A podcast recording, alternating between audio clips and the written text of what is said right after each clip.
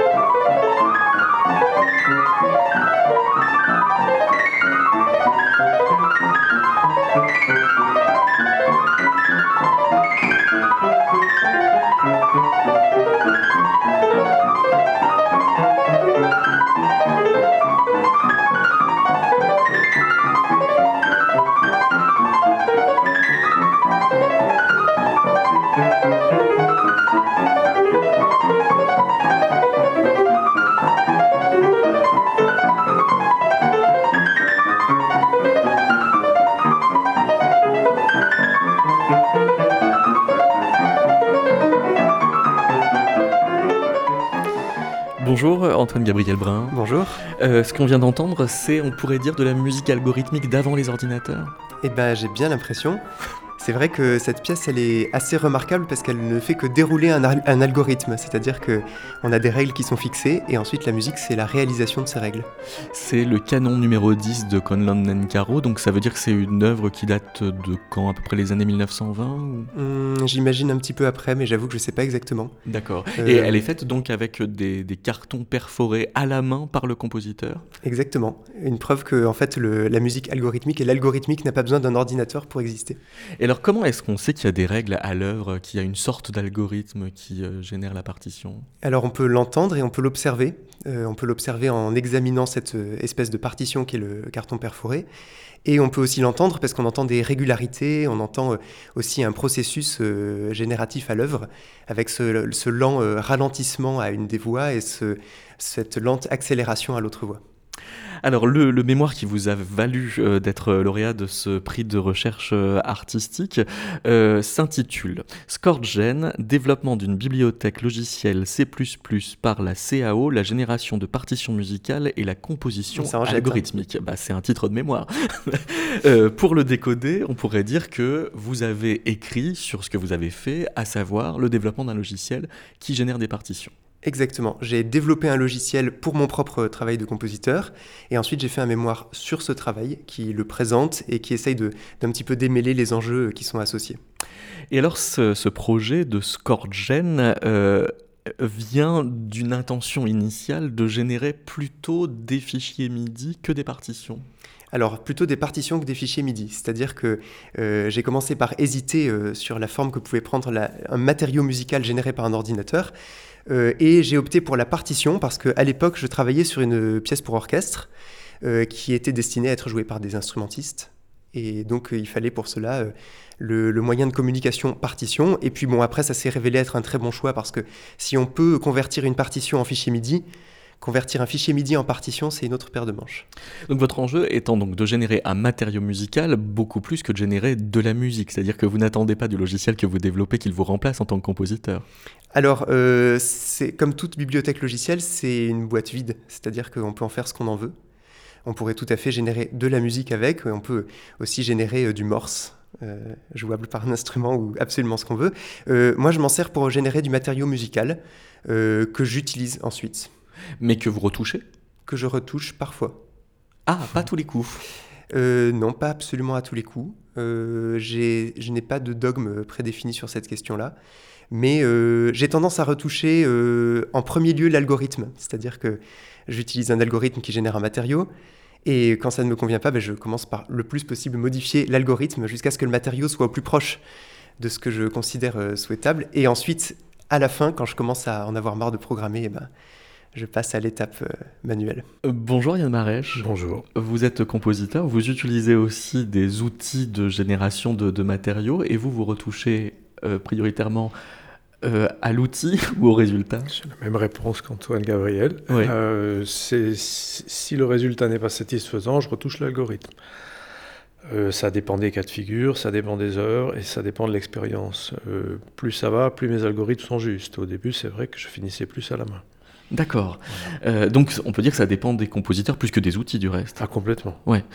Alors on va essayer de rentrer un peu dans, dans le, contenu musical de, de, de, ce que vous faites lors de la soutenance de votre mémoire. Euh, Antoine Gabriel, vous avez euh, procédé à une petite démonstration qui consistait à faire entendre cette note de départ. Puis euh, cette note d'arrivée.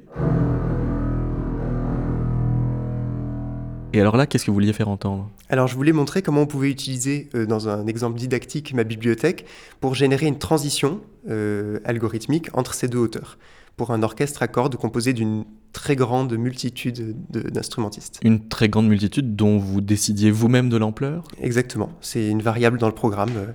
voilà, n égale 80, n égale 1000, n égale 3. Et donc voici le résultat.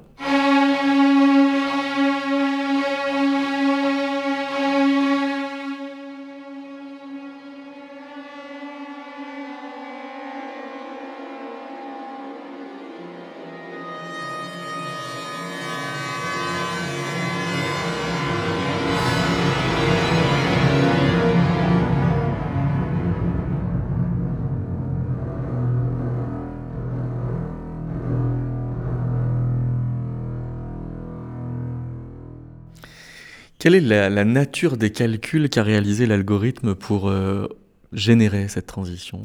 Alors euh, l'algorithme, il commence par euh, générer deux enveloppes, c'est-à-dire deux courbes, qui sont un maximum et un minimum de hauteur admissible dans le temps. Donc au début, ce minimum et ce maximum, c'est la même valeur, c'est la note de départ. Et puis progressivement, les deux s'écartent l'une de l'autre, dessinent une courbe qui finit par se rejoindre sur la note d'arrivée. Et donc l'algorithme, ensuite, une fois ces deux courbes générées, va remplir l'espace entre euh, les deux hauteurs minimales et maximales avec euh, des motifs qui sont issus d'un même mode. Euh, et il ajoutera à la fin, j'ai oublié de le dire, quelques soufflants qui vont faire quelques tenues qui remplissent l'harmonie, voilà, qui l'aident à être pas trop granulaire. Mais alors, euh, cet ajout de, soufflant, plutôt que le faire à la main, vous avez été le rajouter dans l'algorithme? Est-ce que vous étiez insatisfait qu'il n'y soit pas encore euh, Non, parce que c'était un exemple didactique et que je voulais que l'ensemble soit généré par euh, l'ordinateur. Mais dans des situations réelles, j'aurais tout à fait pu rajouter manuellement des voix qui me manquaient. Yann Marèche, est-ce que euh, le, recours euh, à des algorithmes de génération de, matériaux euh, donne envie justement de cumuler le nombre de, paramètres musicaux avec un rapport quasi maximaliste au nombre de paramètres?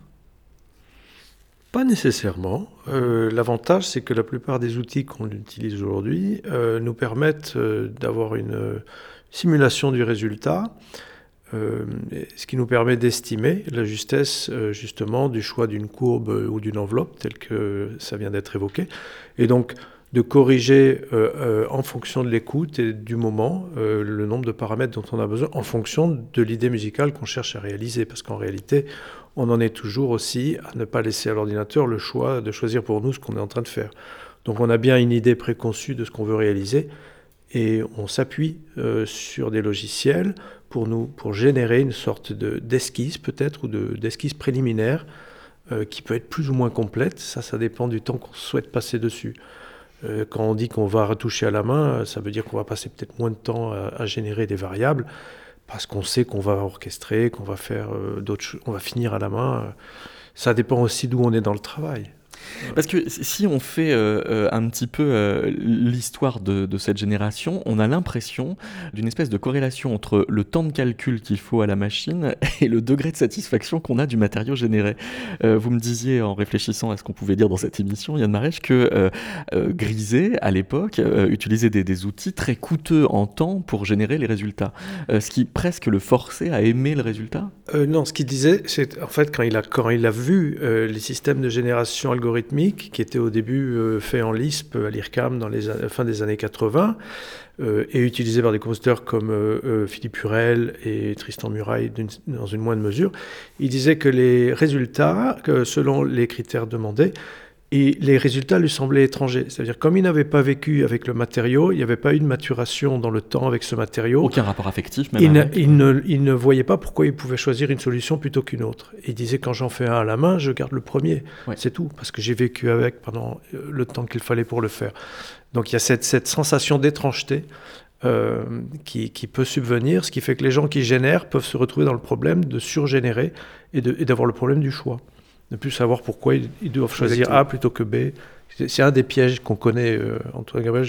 J'imagine que vous avez déjà vécu ça aussi. Et oui, on met une variable qui peut prendre quatre valeurs différentes. On génère les quatre partitions correspondantes, on écoute, et les, les ennuis commencent. C'est-à-dire qu'il y a quand même une force de suggestion de ce que la mathématique propose. Une force de suggestion. Par exemple, le triangle de Sierpinski, euh, c'est quoi? Ah, le triangle de Sierpinski. Alors, c'est un objet euh, mathématique qui n'a rien à voir avec le son euh, à Ni avec la musique, oui. Ni avec la musique. C'est un objet, euh, c'est un objet géométrique. on prend un triangle, on enlève son centre sous la forme d'un triangle. Il reste trois petits bouts qui ressemblent comme deux gouttes d'eau au, au triangle initial, mais en plus petit. Et sur chacun de ces bouts-là, on recommence à l'infini. Et alors, qu'est-ce que ça peut faire au compositeur que vous êtes? Alors là, on est dans la démarche inverse de ce qu'on disait tout à l'heure. Donc euh, Yann Marèche disait, euh, bien sûr, on veut réaliser une idée qui est préexistante et on veut la réaliser avec un algorithme. Eh bien pas forcément, on peut euh, aussi, et c'est très intéressant, avoir un algorithme, avoir une idée, avoir un objet, et se dire, mais comment ça sonne en fait? Alors on peut pour ça s'amuser avec toutes sortes d'objets préexistants, issus des mathématiques, de l'informatique ou de n'importe quel euh, processus et aller écouter ce que ça donne par curiosité euh, musicale. Voilà, donc le triangle de Sierpinski, euh, on peut se dire finalement, si je le représentais sur une partition, si je décidais que telle dimension c'est la hauteur des notes, telle autre dimension c'est le temps, qu'est-ce qui se passerait finalement? Alors, on, va peut-être euh, écouter euh, un exemple, euh, à commencer par une version brute sortie de, de ScoreGen avec des, sons de, piano synthétique. Donc ça, c'est quelque chose que, que vous générez rien que par une petite entrée mathématique et hop, ça donne ça. Voilà.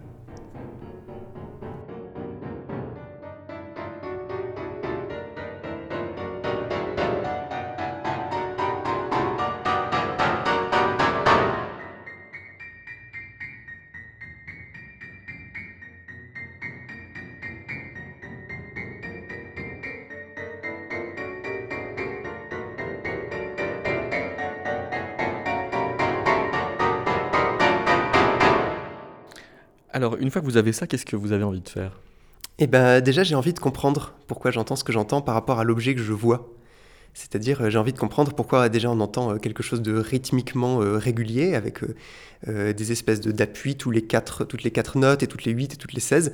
Donc j'observe l'objet initial et je me dis, effectivement, on a un objet qui est divisé, et si je prends le temps comme la direction horizontale, je vois apparaître des blocs aux endroits où le schéma initial était plus dense. Ensuite, j'ai envie de me dire, pourquoi est-ce que j'entends les modes que j'entends? Parce qu'on n'entend pas des notes aléatoires. Alors je regarde et je m'aperçois qu'effectivement, la direction verticale ayant des autosimilarités, euh, on a des transpositions qu'on entend. On a euh, donc euh, des modes qui émergent qui sont tous sauf aléatoires. Et ensuite, troisième chose, je me dis, eh ben, qu'est-ce que je pourrais en faire en tant que compositeur? Alors avant d'en venir à la troisième, je voudrais quand même qu'on s'arrête sur la deux premières parce que ça veut dire que vous êtes le développeur d'un logiciel dont vous ne maîtrisez pas finalement ce qu'il va faire quand vous lui donnez des instructions. Alors le logiciel, je le maîtrise. Euh, l'objet mathématique, en revanche, me dépasse parce qu'il a des propriétés qui peuvent être inattendues par rapport à euh, ce qui permet de le définir. D'accord. C'est euh, une espèce d'émergence de, propriétés. on a l'algorithme de construction, mais ça ne dit pas forcément toutes les propriétés de l'objet. Hmm. Et alors donc une fois que vous vous dites qu'est-ce que je peux bien en faire, quelle réponse vous donnez? Eh ben je me dis basiquement ce que je viens de composer c'est un crescendo. Et donc vous le retouchez. Et, donc quand j'ai besoin d'un crescendo, je me dis pourquoi pas celui-ci? Ou pourquoi pas un autre. Mais ça devient euh, en fait un outil dans la palette. Ça devient euh, quelque chose que je peux convoquer au moment où j'ai besoin de faire un grand crescendo orchestral.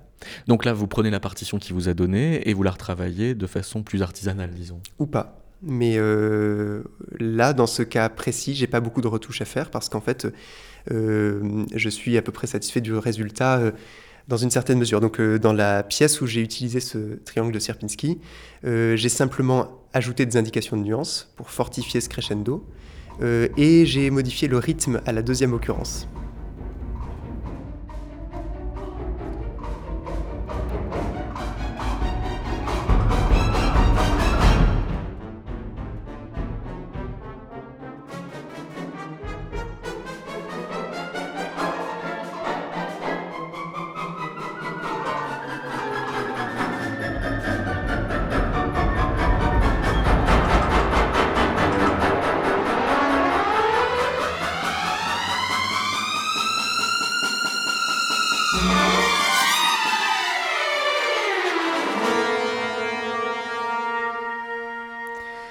Là, ce sont les étudiants du CNSM de, Lyon qui euh, interprètent votre œuvre, mais est-ce qu'ils savent qu'ils interprètent un triangle de Sierpinski? Jamais de la vie. euh, leur cacher Et alors euh, là, il y a une question qui se pose directement, euh, c'est le, rapport aux interprètes. C'est-à-dire que précisément dans cet exemple, plus peut-être encore que dans d'autres exemples de musique algorithmique, ici, on a vraiment l'utilisation des interprètes, comme si c'était euh, chacun des, des synthétiseurs. Des synthétiseurs. Et euh, c'est quelque chose d'inassumable pour moi qui suis euh, moi-même violoniste de, formation, qui joue beaucoup en orchestre. et pourtant, c'est le plus efficace. Chacun joue une seule note au bon moment. Et le résultat, c'est ça. Yann Marèche, c'est pareil, hein. vos interprètes ne savent pas que vous avez recours à des algorithmes pour générer les partitions que vous leur donnez à Très jouer. rarement. Mais parce que ça les intéresse pas ou euh, on a rarement le temps d'évoquer ces problématiques. Ah, c'est que les services de répétition sont trop courts, surtout. Ça, parce que mm. si on parle de l'orchestre, quand on parle euh, avec des solistes, ça peut arriver, mais ça dépend aussi des. Il y a des gens pour qui c'est complètement, ils sont complètement hermétiques à ce type mm. de discours. Par exemple, j'ai écrit une pièce de piano euh, l'an dernier, un piano électronique, basé entièrement sur les canons de Vouza qui sont des canons qui ont des propriétés de, les voix ne se rencontrent jamais verticalement. Et euh, quand j'en ai parlé au pianiste, j'ai l'impression, enfin, ça, ça, un, désintérêt total euh, pour, ah ma motivation. Euh, c'est simplement que ça ne l'aide pas à jouer votre partition. Absolument, ça, ne représente rien. Pragmatiquement, ça n'a pas de prise pour lui, quoi. Non. Par contre, j'avais écrit une pièce pour un orchestre baroque et étrangement, les musiciens baroques étaient beaucoup plus intéressés quand ils ont appris qu'il y avait des canons et des choses comme ça. Ils ont coloré chacune des voix, ils ont commencé à analyser. Donc il y a bien un rapport aussi à la, composition ou à l'architecture qui est, qui est potentiellement en jeu. Qu'est-ce que euh, vous avez lu le, mémoire d'Antoine Gabriel Brun? Quel courage euh, Oh non, ça va. Lauréat quand même. Qu'est-ce que ce, mémoire vient changer au débat? Alors, euh, sur le fond, on a parlé tout à l'heure de projeter une idée et de faire un algorithme pour en réaliser des esquisses, et on a parlé de l'autre point de vue, qui est celui de prendre un paradigme, une forme, une géométrie ou quelque chose, et de la sonifier. Donc c'est effectivement les deux attitudes qu'on va retrouver dans la composition assistée par ordinateur. On est encore dans ce cadre-là. Euh, ce, qu'amène le travail d'Antoine Gabriel, c'est Probablement, ce qui fait problème sur les autres euh, logiciels ou les autres euh, systèmes qui existent, c'est leur pérennité et leur obsolescence potentielle, ou leur relation à d'autres technologies qui peuvent elles aussi devenir obsolètes, etc. C'est-à-dire qu'on a beaucoup de logiciels très actifs dans les années 1990, par exemple, ah, qui oui. sont quasiment plus utilisables.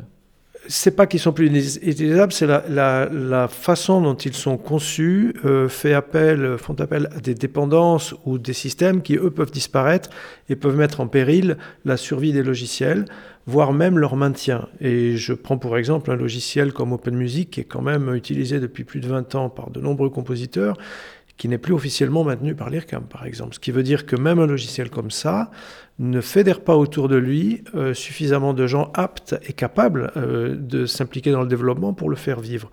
Justement, la différence, c'est qu'Antoine Gabriel, il est aussi développeur, donc il, a fait un outil pour lui, certes, mais il l'a fait en pensant aussi que s'il fait un outil, il fabrique un outil sans aucune dépendance, dans un langage qui est potentiellement celui qui restera le plus longtemps, puisqu'il est le plus performant à ce jour, je pense.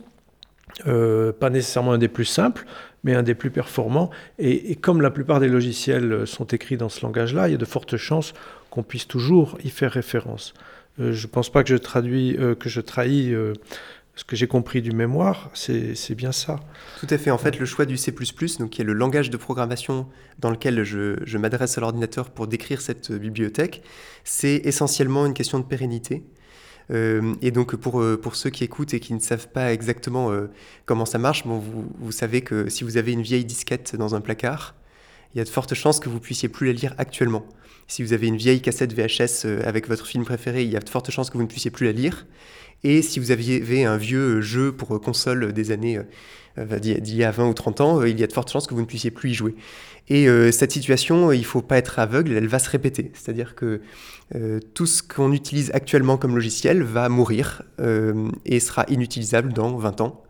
Euh, parce que, par exemple, euh, les grands éditeurs, les grandes firmes qui éditent des systèmes d'exploitation vont arrêter de les rendre accessibles, ou parce que l'éditeur du logiciel lui-même va arrêter de les maintenir et de les rendre compatibles avec les nouveaux systèmes.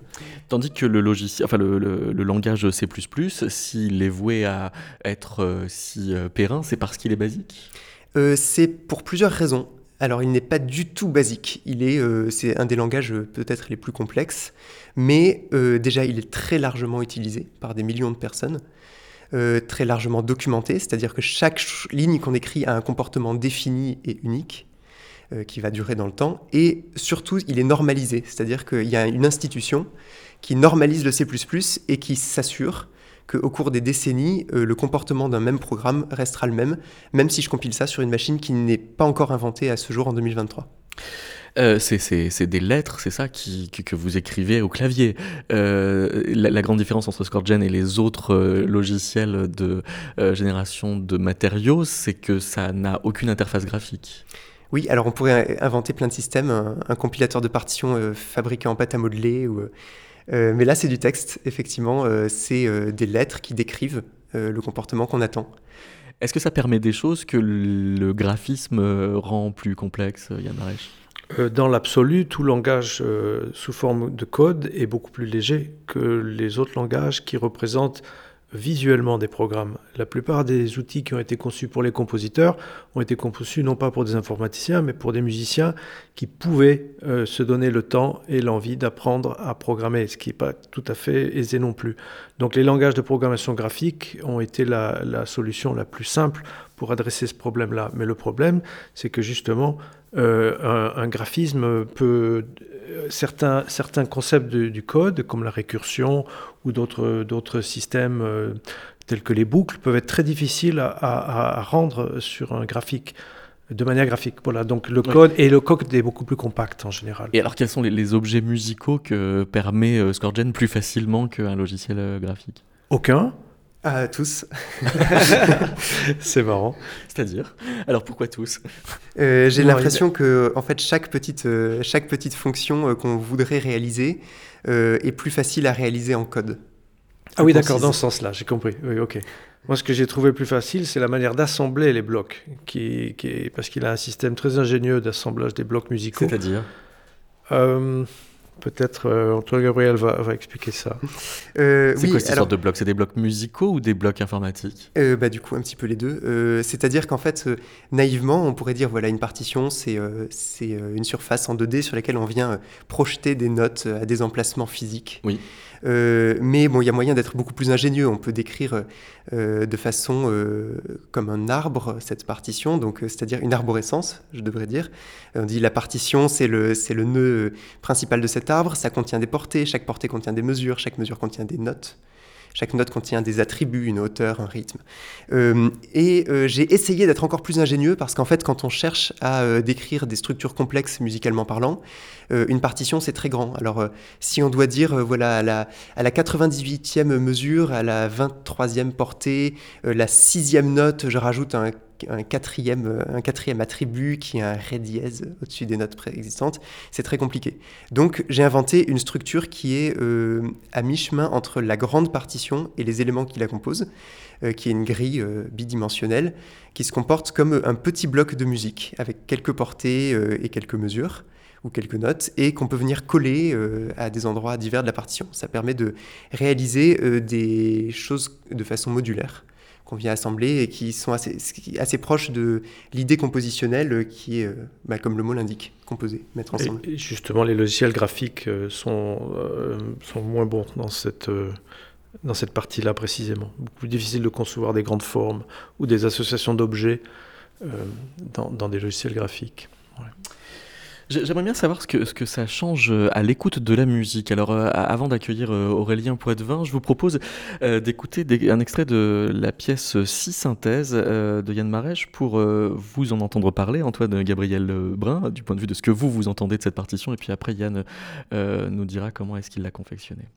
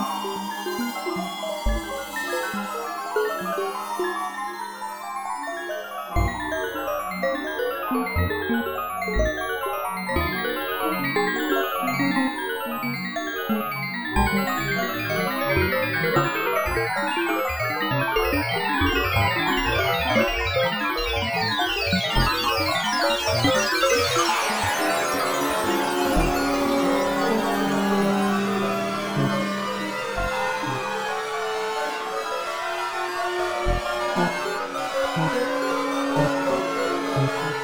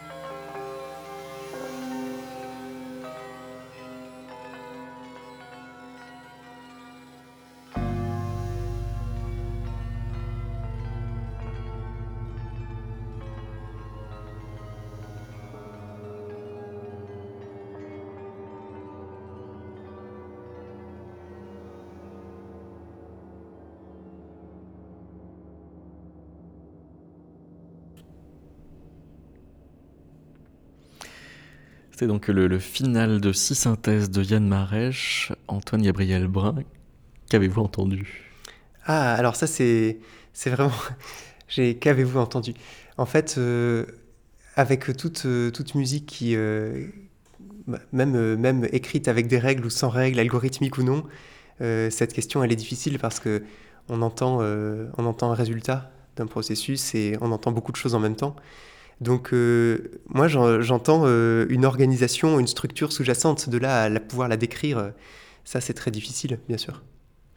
Du, point de vue du résultat, moi j'ai été euh, comme euh, frappé par une autre pièce euh, de Eno Pope qui s'appelle Runfunk, où je crois qu'il a, a, transcrit le L-système, qui est un système de modélisation de, la croissance des, plantes. Mais alors je ne sais pas combien de fois il l'a fait, parce que y a, ça, ça crée une espèce de, polyrythmie, et je ne sais pas du tout quelle est la pertinence de ce rapprochement, Yann Ce sont des polyrythmes, il n'y a pas de L-système là-dedans. Oui, c'est ça. Par contre, c'est effectivement un système de génération de polyrythmes qui crée des flux et des reflux qui sont perçus comme des accélérations et des ralentis qui se superposent avec eux-mêmes des systèmes polyrythmiques. Bon. Euh, C'est-à-dire que la, polyrythmie, elle est le fait euh, de, l'assemblage des matériaux que vous avez pu euh, générer Non, non, elle est, elle est réellement... Elle-même est générée. C'est une règle. D'accord. là, on est face à une pièce qui est entièrement conçue en code, pour le coup, et qui est faite dans un langage qui s'appelle Python qui contrôle lui-même un moteur de synthèse qui est fait en Python qui s'appelle PyO. Mhm. Parce que, euh, par exemple, euh, euh, Antoine Gabriel, votre langage, est-ce qu'on est qu'on peut piloter un moteur de synthèse pour l'instant ou pas encore C'est quoi un moteur de synthèse? Alors, c'est quelque chose qui va générer les sons de synthèse, donc quelque chose qui va recevoir des instructions sur comment fabriquer les sons et à quel moment, si c'est une partition, donc euh, j'utilise un système qui me permet d'écrire des partitions. Un peu comme euh, voilà, un moteur qui va générer des, des instruments d'Antoine à partir de tout à l'heure, qui jouait au moment où on devait leur demander. C'était aussi des générateurs. D'accord. Un peu moins synthétique, un peu plus organique. C'est des, des, euh, des, oscillateurs. Ouais. Il, ça le permet, Scorgen Ça le permettrait théoriquement, même si ce n'est pas fait pour. Donc on peut chaîner les outils, voilà. on peut utiliser la sortie comme entrée d'autres choses. Ça serait intéressant. Ouais. Ouais. Là, là, pour le coup, j'ai utilisé euh, ce que je suis capable de faire moi en code. Ça veut dire euh, un langage pour faire la synthèse, qui est un équivalent de Csound, mais écrit dans un langage qui me permet de programmer des processus dans un langage que je peux. Euh... étant donc un moteur de synthèse. Oui, mais qui lui est écrit en C, C++ justement. Moi, je ne peux pas faire de Csound parce que je ne suis pas informaticien ou suffisamment euh, calé en informatique. Euh, avec Python, j'arrive à faire, disons, ça qui est le, maximum de ce que je peux faire en, musique algorithmique, par exemple. Alors, par contre, c'est une pièce acousmatique, ça. Hein oui, intégralement. Une pièce de musique électronique. Euh, un exemple de compositrice qui utilise Sysand, c'est Sacha Blondeau. Absolument, tous les sons de synthèse de, ces pièces sont, issus de, de Sysand. Mais historiquement, euh, Jonathan Harvey, Marco Stropa, c'est le logiciel roi de qui aime la synthèse sonore et, et, de la synthèse, pas de synthétiseur, mais vraiment de la synthèse on va dire, euh, bon, les formes de synthèse les plus, les, plus, les plus puissantes et les plus complexes, qui seraient la synthèse additive, par exemple, hmm. qui demande énormément de paramètres, euh, ou Jean-Claude Risset, voilà. Et euh, parce que Sacha Blondeau, pour pilote tout ça avec Antescofo, qui est un logiciel qui est aussi du code, donc qui n'a pas d'interface de, graphique, sauf que ça génère pas de partition. Euh, oui, en fait, c'est des outils qui euh, utilisent du code pour euh, décrire ou dialoguer avec des partitions. Il y en a plein. Antescofo, dont je ne suis pas utilisateur, permet en, particulier, enfin, est utilisé en particulier pour synchroniser en temps réel une partition préexistante avec une, une exécution en temps réel. sauf erreur de ma part. Non, c'est correct. donc, chose pour laquelle ScoreGen n'est pas du tout faite, mais elle intègre donc évidemment un moyen de représenter ces partitions. Bonjour Aurélien Poitvin. Bonjour. Euh, vous avez lu le mémoire euh, de euh, Antoine Gabriel Brun d'un point de vue méthodo-logo-logique. Et alors? Antoine Gabriel, quand on, quand on lit votre mémoire, la question à laquelle vous répondez, c'est que nous dit la musique d'aujourd'hui? Et, et, quelles questions se posent les, les compositeurs? Euh, vous n'êtes pas le premier euh, à avoir recours à la création assistée par ordinateur. Euh, Yanis Xenakis et John Cage, en leur temps, ont, démarré ça. Et à travers un travail d'état de, l'art qui est à la fois critique, documenté, réflexif, Vous pointez l'existence de nombreux logiciels, j'ai même l'impression qu'il y a un foisonnement de l'offre et deux se distinguent, euh, qui sont euh, Open Music et C-Sound, euh, et qui ont pour particularité de proposer une représentation graphique de la programmation musicale. C'est de là que part votre réflexion, mais ça n'est pas à ça qu'elle se limite. vous faites le pari de la programmation textuelle versus programmation graphique. c'est de cette controverse, qui peut-être n'en est pas une, hein, que, que, part votre, votre projet et qui nous dit, je crois, d'abord et avant tout, beaucoup de l'identité double du compositeur d'aujourd'hui, où euh, cette frontière entre le compositeur et le réalisateur en informatique musicale euh, devient de, plus en plus poreuse. Euh, vous, faites partie d'une génération où l'on est à la fois compositeur et programmeur, et j'ai l'impression que on pourrait dire apprends ton solfège et apprends ton code. Et à défaut, si tu codes mal, euh, un logiciel de programmation euh, euh, graphique offrira lenteur et bug. Je force un peu le trait, j'en conviens, mais c'est quand même comme ça que vous présentez les choses pour justifier votre, parti pris. Votre proposition, qui est plus que ça, je, le répète, nous pousse à questionner le rapport entre l'informatique et la musique.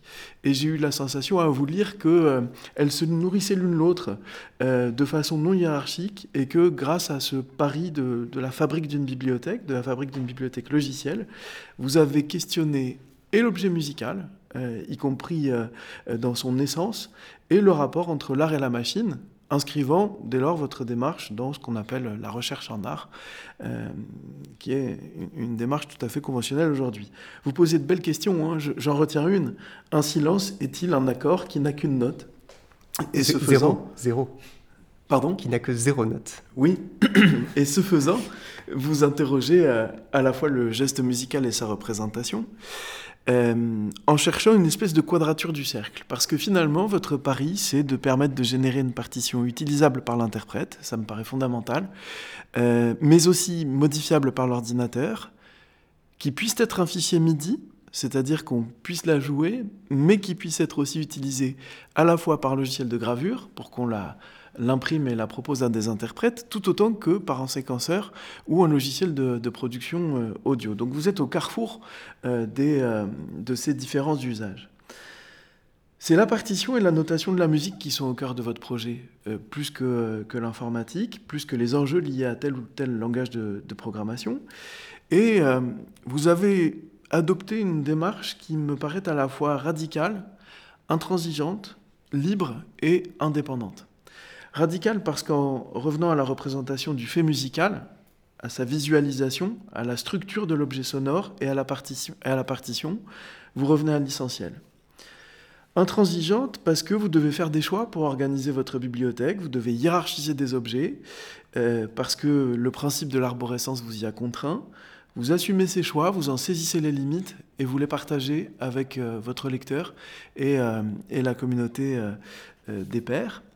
Libre parce que la bibliothèque euh, logicielle que vous proposez de, déployer s'implémente à peu près partout, euh, que vous partagez, euh, en tout cas vous avez l'ambition de partager ce code avec une communauté dans une dynamique d'open source, et, je me posais la question si on n'était pas aussi dans une approche d'open art. en tout cas c'est une réflexion qu'on pourrait développer. Et puis indépendante parce que finalement, ni la machine ni la forme ne prédéterminent l'objet. Euh, en fait, votre, système de, euh, de briques de code, c'est des feuilles qui sont effaçables à l'infini, et, vous, partez de là. Euh, pourvu qu'on veuille bien apprendre le code, en fait, on peut se, fabriquer quelque chose de, tout à fait personnalisable. Alors, cette bibliothèque, elle est finalement interopérable avec les logiciels les plus fréquemment utilisés, elle est indépendante des formats propriétaires, et donc elle s'inscrit dans une forme de durabilité. On peut structurer un objet musical librement, mais pas que. Et ce que je trouve assez chouette, c'est à un moment où vous présentez les choses par la négative, vous dites c'est pas un logiciel de mise en page. Mais c'est justement parce que ça n'est ni un logiciel de mise en page, ni un logiciel de gravure, que le fond prime sur la forme. Et euh, il apparaît au fur et à mesure du, euh, mémoire que sur un prétexte de, paradigme ou de choix de codage, vous questionnez euh, le fond, vous questionnez l'objet musical avec un caractère original, l'intégration de fichiers non musicaux, ça peut être des fichiers de calcul mathématique, on en a évoqué quelques-uns, on pourrait ajouter la chaîne de Markov, la suite de Fibonacci que, que vous évoquez. On retrouve une pensée musicale solfégique, vous l'assumez, mais c'est plus que ça. C'est une pensée musicale solfégique augmentée par les possibilités de l'ordinateur. Ça force à penser la musique depuis l'outil et non pas par l'outil. Et finalement, la question que je me pose, c'est euh, qu'est-ce que vous apprend cette démarche que le solfège n'apprend pas. Quand vous recopiez ces trois mesures du quatuor euh, de, euh, de Bartok, comment vous comprenez cette musique au prisme de l'outil et de la programmation? Qu'est-ce que ça a changé dans votre approche du fait musical? Alors, en fait, euh, recopier un petit morceau euh, d'un quatuor de Bartok avec mon outil, c'est un petit peu un non-sens. Euh, et ça n'apprend pas grand-chose, ça apprend juste que finalement les outils de gravure musicale sont les meilleurs pour reproduire une partition existante. par contre, là où on commence à apprendre des choses, c'est quand on l'utilise vraiment. Euh, donc je commence par vous remercier euh, pour cette présentation euh, documentée et, décentrée par rapport à ce qu'on a fait jusqu'à présent, puisqu'on parlait uniquement de composition. Donc qu'est-ce que ça nous apprend? Ça nous apprend qu'on peut penser par règles. C'est-à-dire qu'on peut penser par règles et structures.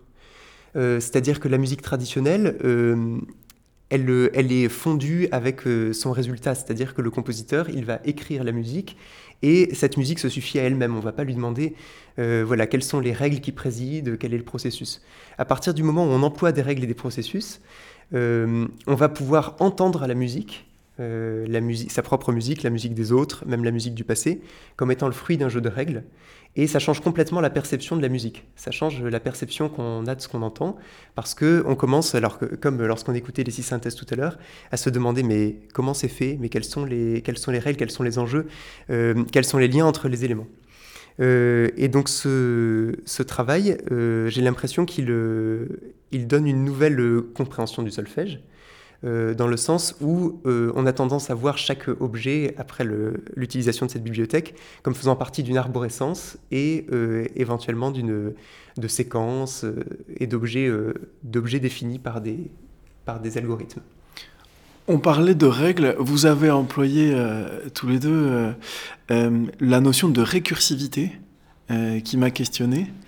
Euh, et, j'aimerais vous entendre euh, à ce sujet. Est-ce que c'est une contrainte? Est-ce que c'est un moteur? Quel usage vous en faites? Euh, Alors la récursivité, c'est un sacré sujet en programmation.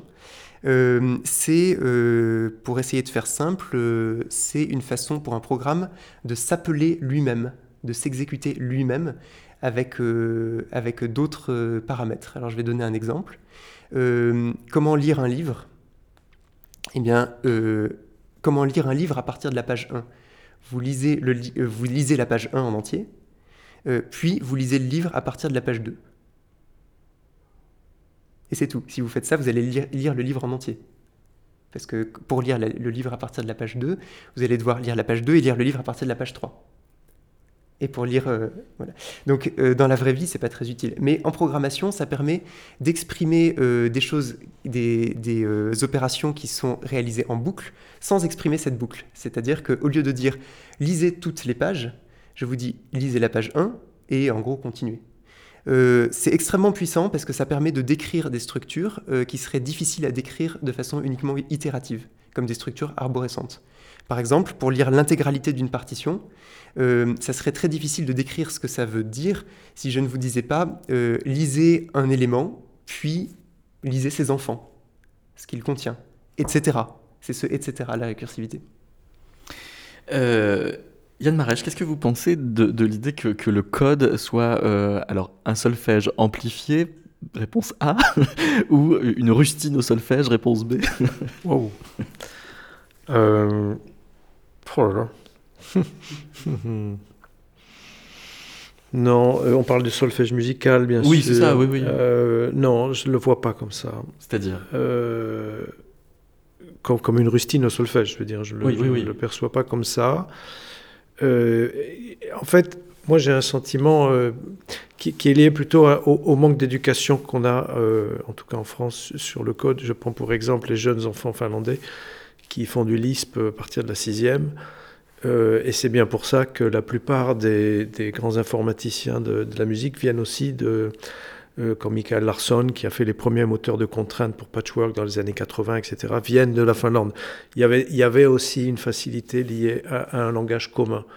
Euh, on a un petit déficit de ça. Je ne suis pas le mieux placé pour parler de code ici, hein, mm. encore une fois. Euh, mais moi, je, je sais que j'aurais bien aimé qu'on m'apprenne ça et j'ai fait un effort assez considérable euh, à un âge avancé pour, euh, pour apprendre quelque chose euh, que j'aurais dû connaître plus jeune et je pense que j'aurais pu faire des choses plus intéressantes si j'avais su ça. Voilà. Mais en termes de solfège, non, c'est pas tout à fait le. Ça ne se situe pas au même endroit de physiologique pour moi physiologique, parce que euh, euh, Aurélien pointait aussi la, porosité entre le, rime et, le compositeur. À quel point est-ce que cette collaboration-là euh, vient déplacer les, curseurs du, dans, le dans le processus créatif? Ça dépend du compositeur, ça, et de sa connaissance de ce que le rime, de ce qu'est en train de faire le rime. quand il y a un compositeur qui maîtrise un petit peu les outils, le rime peut aller beaucoup plus loin et le discours est souvent plus fructueux. Euh, mais il y a parfois de très bonnes surprises aussi. moi, je vois ça comme des couples, en réalité. Euh, là où je suis, euh, je ne sais pas si on a parlé de ce sujet-là, mais il m'est venu le besoin d'en parler à un moment donné, c'était sur, le, problème de la perception et des limites des processus qu'on met en œuvre en programmation assistée par ordinateur, quel que soit l'outil qu'on utilise. Euh, et là, euh, je me disais qu'en fait, moi je pensais plutôt comme un architecte, parce que on connaît par exemple la hauteur euh, des, escaliers standardisés, etc. Vous voyez, il y a toutes sortes de choses qui sont liées à l'homme et, à sa présence dans l'espace. Ben, c'est un peu pareil pour les phénomènes musicaux. Donc tout ce que je fais moi, par exemple, en composition assistée, est toujours mis au regard de ce que la psychoacoustique m'enseigne comme étant perceptible ou non. Donc euh, il y a une forme de, rasoir là qui, simplifie les choses pour que les dessins soient perceptibles. Euh, c'est très important pour moi ça, parce que sinon effectivement on est dans quelque chose d'infini qui va buter soit sur la jouabilité, on a vu l'exemple de Non Caro tout à l'heure, c'était pour un piano mécanique. Hein. Nous on parle de partition, ça veut dire qu'on invite à l'action des musiciens, mais donc il faut rester euh, dans le domaine du réaliste. Vous voyez, tous ces problèmes-là moi, nourrissent ma réflexion euh, au quotidien à, l'utilisation du code. Donc, c'est pas une extension du solfège, c'est vraiment une extension du, du de, l'imaginaire musical. Euh, voilà. Il y a cette incarnation dans le réel qui reste très très importante. Et d'un poyenne, en fait. Enfin, mhm. ouais. Euh, Antoine Gabriel euh, Brun, vous avez manié des chaînes de Markov. On en a euh, parlé dans un précédent numéro de Métaclassique enchaîné avec Philippe Manoury et Miller Pocket. on va écouter un, exemple de ce que vous avez fait. Vous, voulez nous le décrire? Oui, bien sûr. Alors, en fait, quand j'ai découvert les chaînes de Markov, je n'avais absolument aucune idée du fait que quelqu'un ait déjà utilisé ça en musique. J'arrivais neuf sur le sujet et j'ai commencé à expérimenter. Bon, c'est en fait, ça tombe sous le sens. Euh, donc euh, les chaînes de Markov, un outil qui permet de déployer dans le temps euh, une succession d'événements, mais de façon non aléatoire, c'est-à-dire d'un aléatoire dirigé dans lequel on, exprime les probabilités qu'un événement donné succède à un autre événement donné. Et bon, beaucoup de musiciens ont utilisé ça sur le paramètre des hauteurs ou des notes successives. Alors vous, vous l'avez donc utilisé à autre endroit, c'est ça que vous me dites? Alors euh, oui, les premières expérimentations que j'ai faites, c'était quand même sur, euh, sur les hauteurs et euh, sur les rythmes. mais j'ai trouvé aussi très intéressant de les, utiliser sur des blocs de musique. On parlait de blocs tout à l'heure. et c'est là que cette bibliothèque prend une certaine puissance. C'est que dès qu'on peut utiliser une succession de notes dans cette bibliothèque, on peut aussi le faire sur des rythmes ou sur des blocs de musique entiers. et donc, on compose des petits blocs de musique à la main ou algorithmiquement, et ensuite on les enchaîne. Alors voici un premier petit bloc. Alors ça c'est un woodblock et un piano euh, qui jouent le même rythme. Un deuxième bloc. Des accords parallèles euh, sur une métrique irrégulière entrecoupés par des coups de grosse caisse. Et un troisième. Une tenue avec un crescendo. Et maintenant quand on assemble, il n'y a pas que du Markov. Alors, il y a du Markov, euh, mais l'idée que j'ai eue et que j'ai implémentée dans cette bibliothèque, c'est de faire des chaînes de Markov que j'ai appelées étendues.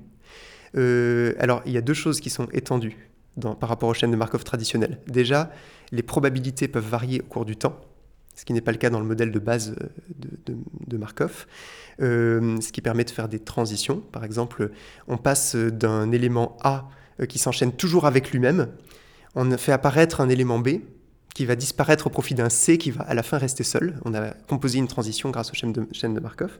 Euh, et la deuxième extension, c'est que chacun des éléments n'est pas forcément figé. C'est-à-dire que chaque élément euh, dans ce que vous allez entendre euh, est variable au cours du temps.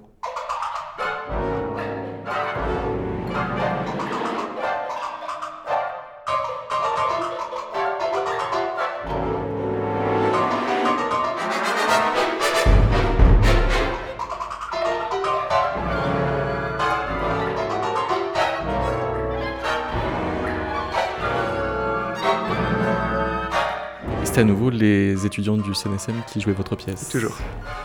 Aurélien Poitvin, vous avez une question On parlait d'architecture tout à l'heure.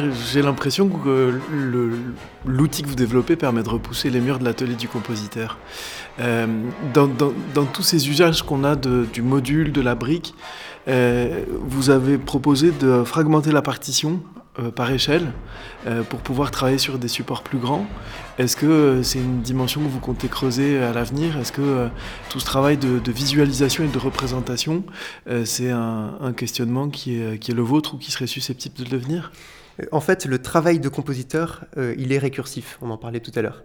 C'est-à-dire que on a une, par exemple, on peut imaginer qu'on ait une, idée générale sur une pièce, qu'on en parte, euh, et qu'on fasse un travail d'architecture. Mais chacun des blocs euh, qu'on va utiliser pour cette pièce, il va falloir les architecturer aussi, et ainsi à l'infini ou presque, euh, jusqu'aux éléments euh, individuels en tout cas et atomiques. Euh, alors euh, il est normal qu'une bibliothèque qui permet de composer euh, rende euh, compte de cette récursivité. Donc effectivement, on peut imbriquer des blocs à l'infini ou autant qu'on veut euh, pour faire un travail euh, pour faire un travail récursif. Et par exemple, dans cet exemple qu'on vient d'entendre, euh, on a une chaîne de Markov qui gère des éléments, mais chacun des éléments est lui-même généré par algorithme. Si euh, on écoute par exemple un, un matériau que vous générez à partir euh, d'une fractale, ça peut donner un résultat musical pas très intéressant? Et tout à fait. Alors, euh, le fait qu'un matériau musical soit intéressant, c'est tout à fait sujet à débat, bien sûr. Euh, mais euh, un critère que je retiens, euh, qui n'engage que moi, c'est le bon ratio de répétition. C'est-à-dire que pour mes propres oreilles, je ne parle que pour moi, un matériau qui n'est que répétitif sera assez vite ennuyeux. Et un matériau qui en revanche varie trop, trop brutalement ou trop longtemps, va aussi générer l'ennui parce qu'en fait on va pas pouvoir se raccrocher aux branches. Euh, donc du coup c'est vrai que si on génère quoi que ce soit, que ce soit fractal ou pas, euh, il y a ce critère qui risque d'intervenir et de pointer son nez. Alors exemple pour vous de mauvais ratio.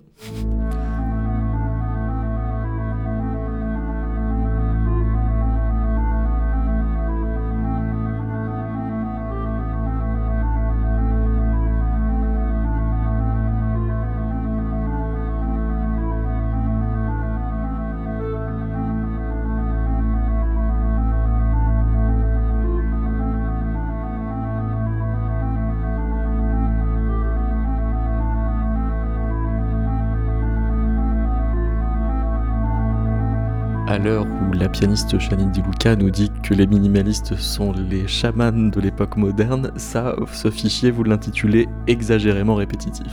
Alors je l'in- je l'intitule Ça dépend. Euh, c'est vrai que si on entend ça dans un concert et qu'après là il y a un événement, euh, je le trouve tout à fait acceptable. Mais s'il n'y a pas cet événement, euh, je me dis je, je suis un petit peu sur ma faim. Et donc vous allez chercher un meilleur ratio. Absolument. Alors là, comment ce fichier était généré? On prend une note, on va la répéter, mais avant on intercale une nouvelle note qui n'a jamais été entendue. Donc si la première note c'est un La, euh, on va répéter le La, mais entre les deux on met un Si, donc La Si La. Et puis après tout ce bloc, on va le répéter, mais entre les deux on met le Do, la première note pas encore entendue. La Si La Do, La Si La. Et après on recommence de façon euh, euh, infinie potentiellement. Ça se répète donc beaucoup.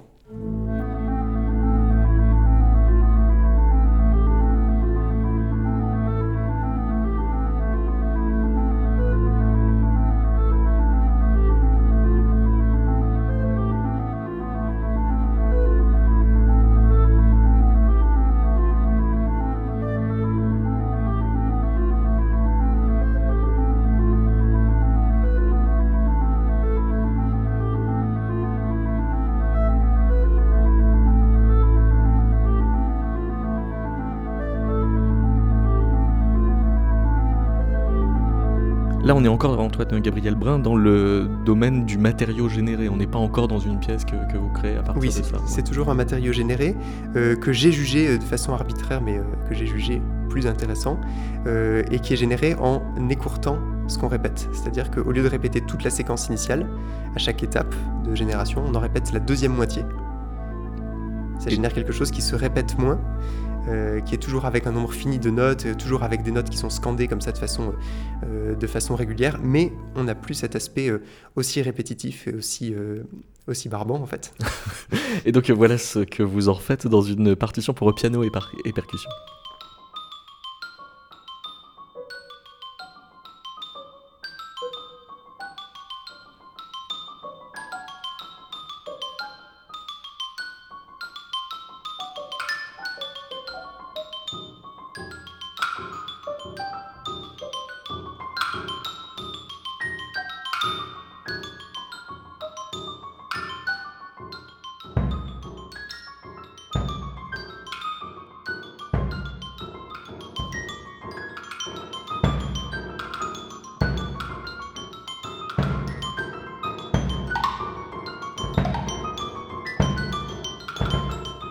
Terminer cette émission, euh, Antoine Gabriel Brun, je voudrais faire un tour par euh, votre site internet euh, où vous nous avertissez que la biographie d'un musicien est le plus souvent écrite par l'artiste lui-même, en ajoutant que dès lors il n'y a rien d'étonnant à ce que Gauthier Capuçon soit l'un des ambassadeurs les plus éminents du violoncelle du XXIe siècle et Camille Pépin l'une des compositrices les plus prestigieuses de sa génération. Et vous-même d'ailleurs, vous écrivez à votre tour, Antoine Gabriel Brun, passe ses premières années en Bourgogne, enfant Il commence le piano à 3 ans et le violon au... un an plus tard. Il donne ses premiers concerts à l'âge de 8 ans. Dès le plus jeune âge, son exigence musicale sans faille fait de son parcours une suite de réussites jalonnées de rencontres déterminantes, d'expériences hautement enrichissantes et de distinctions prestigieuses, très tôt remarquées par des musiciens internationalement reconnus tels que Vadim Repin, Ivry Maxime Van Gerhoff et Daniel Barenboim, avec lesquels il suit des cours. Il est rapidement salué comme un jeune prodige du violon et du piano. Et j'en passe, je renvoie les auditeurs sur euh, antoinegabrielbrun.com, comme quoi, oui, même la figure du compositeur se trouve revisitée par ce travail. Euh, oui, tout à fait. Alors, euh, qu'ajouter à ça? Je, je- je souhaite ajouter que vous avez aussi la- la- une deuxième biographie. Ça, c'était déjà le numéro 2. Alors, vous dites qu'il y a une numéro 3. Euh, je parle de la numéro 1, euh, mais je, je vous laisse aller voir. D'accord. Parce qu'il faut un petit peu équilibrer tout ça. D'accord. Ah oui, qui, est beaucoup moins victorieux, c'est ça Oui, je suis Ouais. né dans l'ancienne cité minière du Creusot, Ah oui, dans, cette, d'accord. dans cette autre-là. Merci beaucoup, Antoine Gabriel Brun. Merci beaucoup. Merci Yann Marèche. On va se Merci quitter à avec vous. euh, le final de l'une de vos pièces qui s'intitule Festin, qui est aussi euh, à partir d'un matériau généré, Euh, complètement. C'était extrêmement formalisé. et Euh, sans oui. que les euh, interprètes s'en soient inquiétés une seconde. Pas du tout. Et merci beaucoup Aurélien. Merci. Merci.